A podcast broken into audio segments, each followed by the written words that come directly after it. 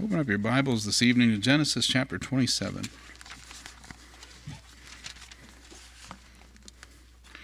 Genesis chapter 27.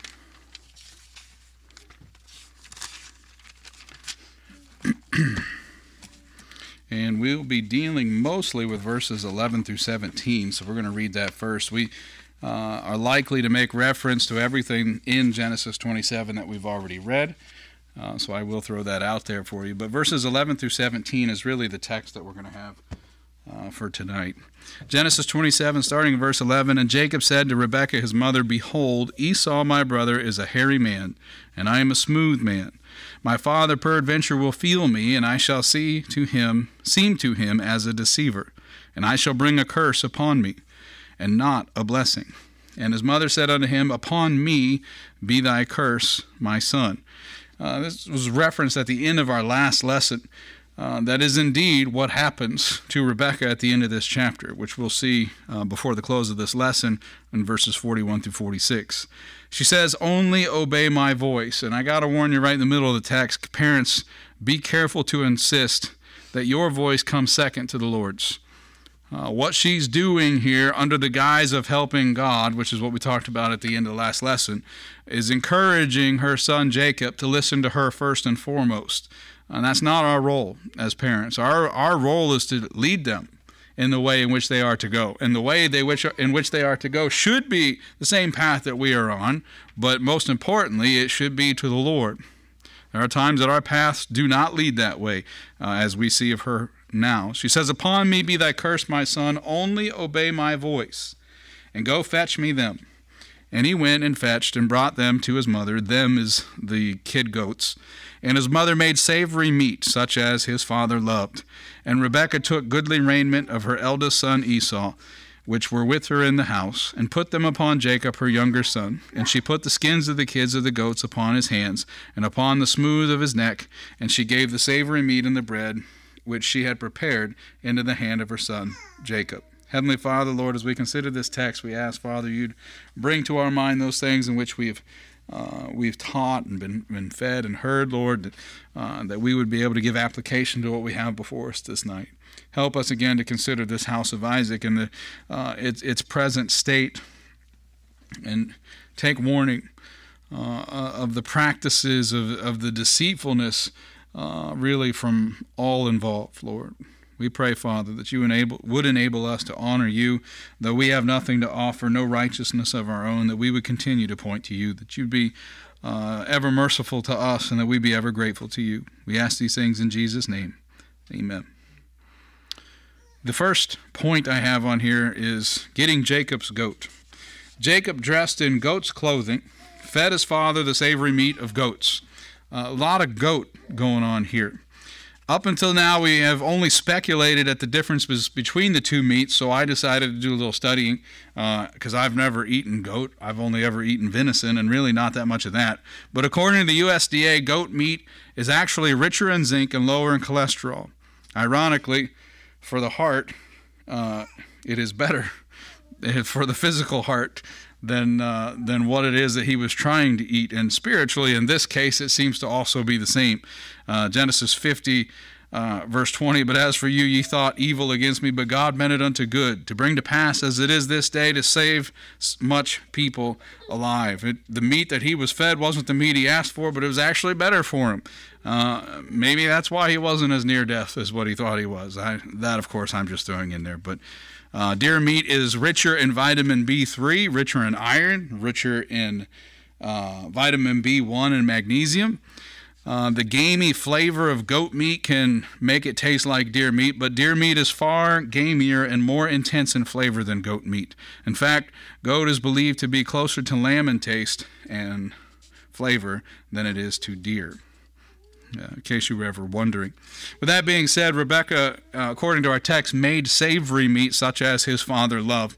Um, if she was involved in preparing the venison in the past, Uh, and perhaps when Esau was a younger man, we know he's an older man now. He's married, and according to what we read later in this chapter, he is the one that typically prepares uh, these things and prepares the meat now. But if she was involved before, she knows what her husband likes. She knows what uh, to put beside the meat that's going to accentuate it perfectly for Isaac's taste. Wouldn't have been hard for her to use the same seasoning methods on this goat meat that she would have used for the deer.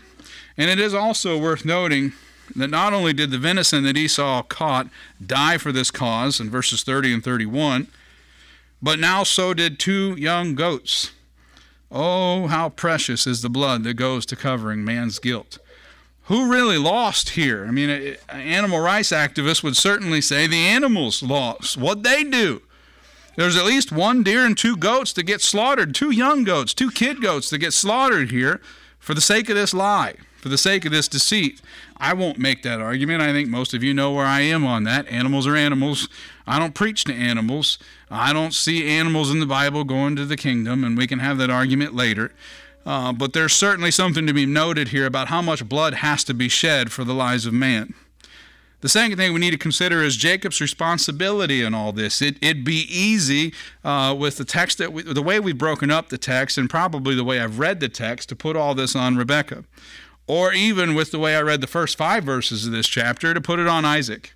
Uh, he, he, made his bed, and now he's literally laying in it. He's, he's, uh, he has lies coming to his bedside as a result of, uh, of how things had been run in their home. If you'll consider with me Genesis 27, verse 12, My father peradventure will feel me, Jacob says, and I shall seem to him as a deceiver. This word deceiver, literally translated, is mocker in a context of mocking his father's blindness, age, or health. Not necessarily uh, seem to him as one that would be lying to him, but it would seem to his father that he's mocking him or humiliating him because of his condition. This is the concern of Jacob. And he says, And I shall bring a curse upon me and not a blessing. Uh, what do we mean by this curse? What is the commandment? Children, honor thy parents. And this is a commandment that he's fearful of here. I'm not trying to paint an innocent picture of Jacob, but I want to make sure we understand the, the words that are being used here.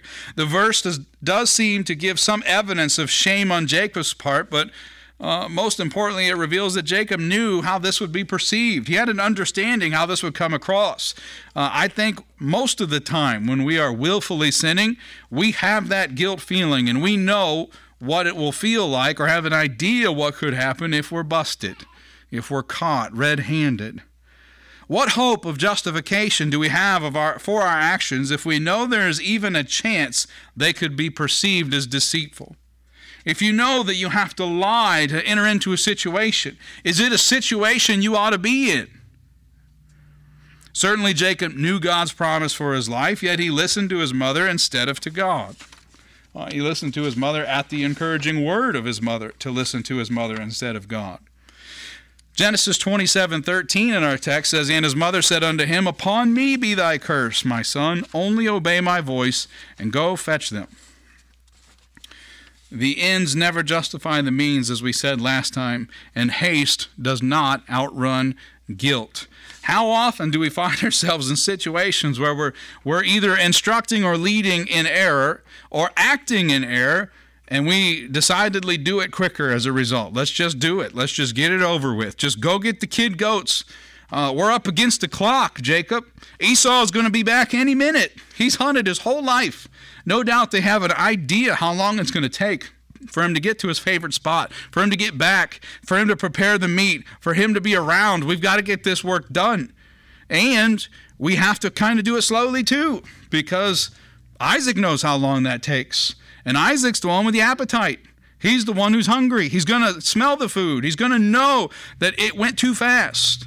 Uh, another sure tell sign that you're doing something you probably shouldn't do is when you find yourself telling you, giving direction to go at two different speeds. Hurry up, slow down. Hurry up, slow down. God's not the author of confusion. He doesn't instruct his people and lead his people in a way of confusion like this. What we read in Isaiah 28 16 says, Therefore, thus saith the Lord God, Behold, I lay in Zion for a foundation stone, a tried stone, a precious cornerstone, a sure foundation. He that believeth shall not make haste. And if you're looking at your outline, that's the end of the bulleted part because that's really the crutch of this entire chapter. God said what was going to happen before these boys came out of the womb. He had already told, and he didn't give Rebekah any direction as far as what to do. She besought the Lord. It's as if the two boys are warring against one another in the very womb. And he told her what was happening. He told her what was going to happen and left no instructions as to what she was supposed to do. Those that believeth shall not make haste. Rebecca's actions can really only be explained by haste. Either Isaac's going to mess this thing up, or it's going to delay everything, or it, this blessing won't fall upon us. So suddenly we have a lack of faith coming into our explanation. He that believeth shall not make haste. We desire the Lord to come back quickly. But who among us would desire to try to make him come back quickly? Well, that would be foolishness. Who would desire to uh, accelerate our departure? Leave it in the Lord's hands. Leave it in the Lord's hands. What we read in the next portion that I want to really cover tonight is verses 18 through 25 of this same chapter. Genesis 27, beginning in verse 18, and he came unto his father. This is, this is what we've been building up to. Jacob came unto his father and said, My father. And he said, Here am I. Who art thou, my son? And Jacob said unto his father, I am Esau, thy firstborn. Has there ever been a more clear verse of sin? And Jacob said unto his father, I am Esau. I, I want you to not only think about what's being said here, but think about the fact that he has to disguise his voice. He's wearing goat skin. Now, we all have, unfortunately, an understanding of Halloween. This isn't that fake fur stuff with the soft, somewhat scratchy part that goes against the flesh. This would have been flesh right off a goat strapped to his hand somehow, affixed to the back of his hand somehow, so that when Isaac, his father, would rub it, it would give the feeling or appearance or experience, more than appearance really, because of his sight, an experience that this is the hair of a man on the back of his hand. I don't know what this would have even smelled like. I, I don't have the ability to read this text without thinking about the smell. I don't know how you would have covered up the smell. Isaac's lying to his father. He's wearing the lie all over him. He stinks of the lie. He's disguised his voice as a liar to his own dad. says, I have done according as thou badest me. Arise, I pray thee, sit and eat my venison. Lies again. That thy soul may bless me. Lies, lies, lies, lies, lies. Bless me. And Isaac said unto his son, How is it that thou hast found it so quickly, my son? Dads always tend to know exactly what to ask. And I don't say that boasting. Uh, it's not certainly a gift of, by any means, but Dads always seem to know exactly what to ask to, to reveal even more the hideousness of a lie. And Jacob's forced to lie again. And he said, Because the Lord thy God brought it to me. Now he's using God in his lie.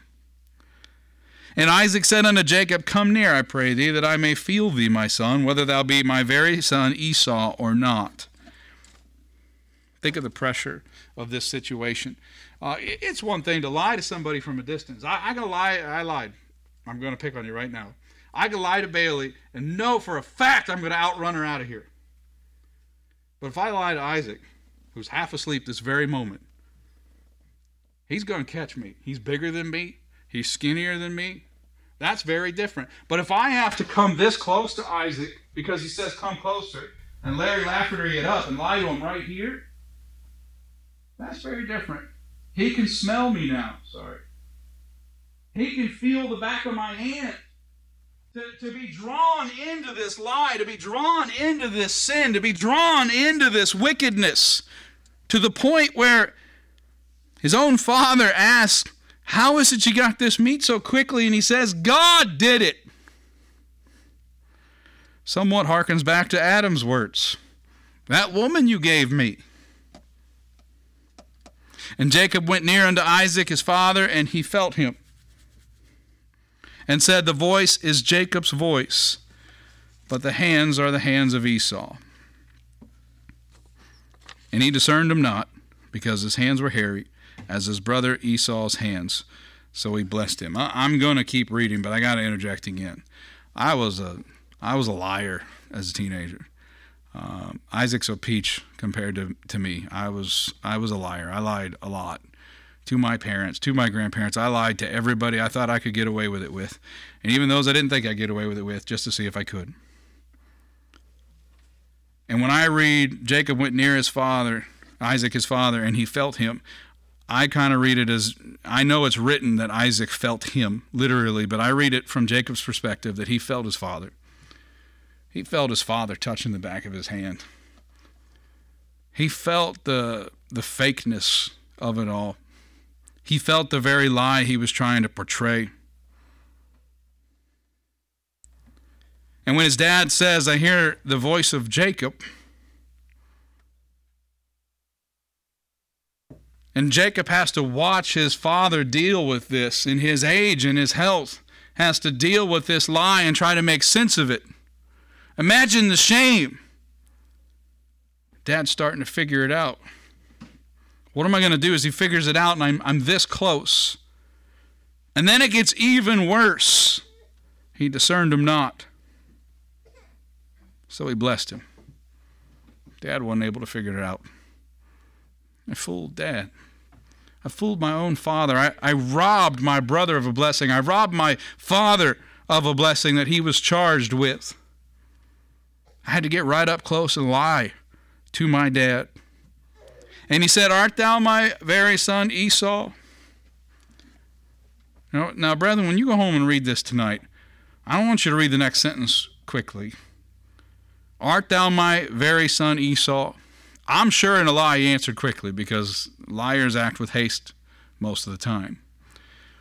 But I want you to really draw this thing out when you meditate and put yourself in the, into this narrative. Art thou my very son Esau? I swallow hard before I can even read the next sentence. And Jacob said, I am.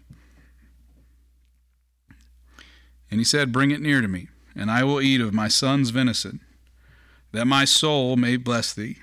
And he brought it near to him, and he did eat, and he brought him wine, and he drank. Warren Wiersbe wrote Jacob is a perfect picture of a hypocrite.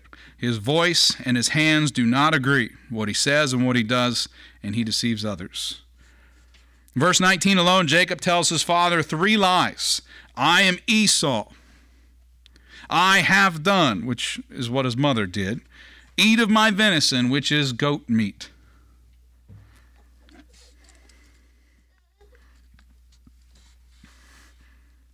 And his kiss, which we read of in verses 26 and 27, what comes next. And his father Isaac said unto him, Come near now and kiss me, my son.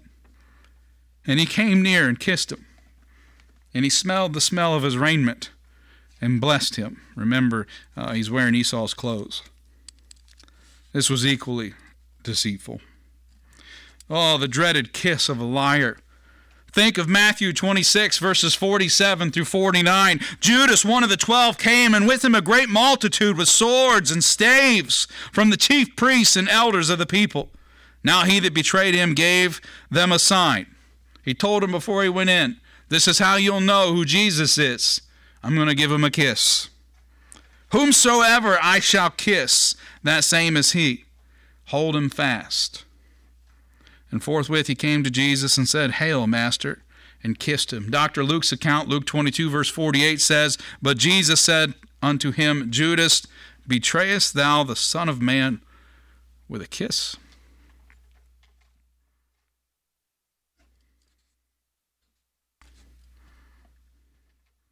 Betrayest thou the Son of Man with a kiss? That's what Jacob did to his own father. It's what we do when we try to help God. It's what we do when we try to do things in the name of God, put him back in things he never was in, for example. We betray him with a sweet Joy to the World or a Jingle Bells, an Easter egg. We betray him with sweet, innocent intentions rather than faithful following. Uh, imagine, if you will, the Lord asks one simple thing of you follow. And, and at the end of Luke 9, you say, I will, but I'll follow. It's my heart's desire to follow. I want nothing more but to follow, but I got to go sell my house. Uh, I got to go bury my father.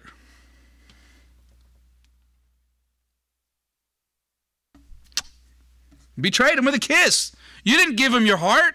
You, you didn't follow after him. You put yourself first, your house first, your father's burial first. Let the dead bury the dead. You put vain repetitions first. Hail Mary. Holy Mother. And so on and so on. Thankfully, I've forgotten that prayer. But I can tell you about vain repetitions. I can tell you what's pushed and taught this time of year in the Roman Catholic Church. It's not salvation. It's not a washing of blood. It's a washing. It's a brainwashing but very little blood and very little water for that matter.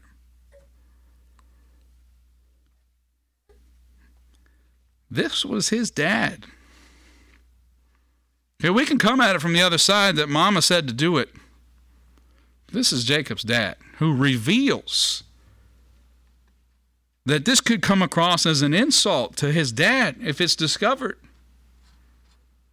Now, I don't know that anybody would have to explain it to Judas, but no doubt the words of the Lord there in Luke 22 48 make it clear. It was an insult to Jesus as well. Come up with a million ways to betray Jesus. Don't do it with a kiss. He walks in with swords and staves and a, and a, and a, and a guard, an army, to take them as thieves. How will this come back on Jacob? Laban deceived him about his wives and repeatedly changed his wages. He would live in fear of his own brother for years. In addition, Jacob's own sons would one day kill a kid, Genesis 37 31, and put its blood all over his favorite son's coat and deceive their father, their own beloved father. Be sure your sin will find you out. Numbers 32 23. I bet Jacob, or uh, Judas, I bet he knew he'd be discovered, but I don't know that he knew he'd be discovered right away. Do some studying tonight. See the next time you see Judas after that little incident. After the Lord reveals unto him, Betrayest thou the Son of Man with a kiss? He knows. The Lord knew as though Judas had said it out loud. Just as the Syrians, as Elisha knew every move they were going to make, the Lord knew the very sign, the very uh, symbol that Judas was going to use to deliver Jesus Christ.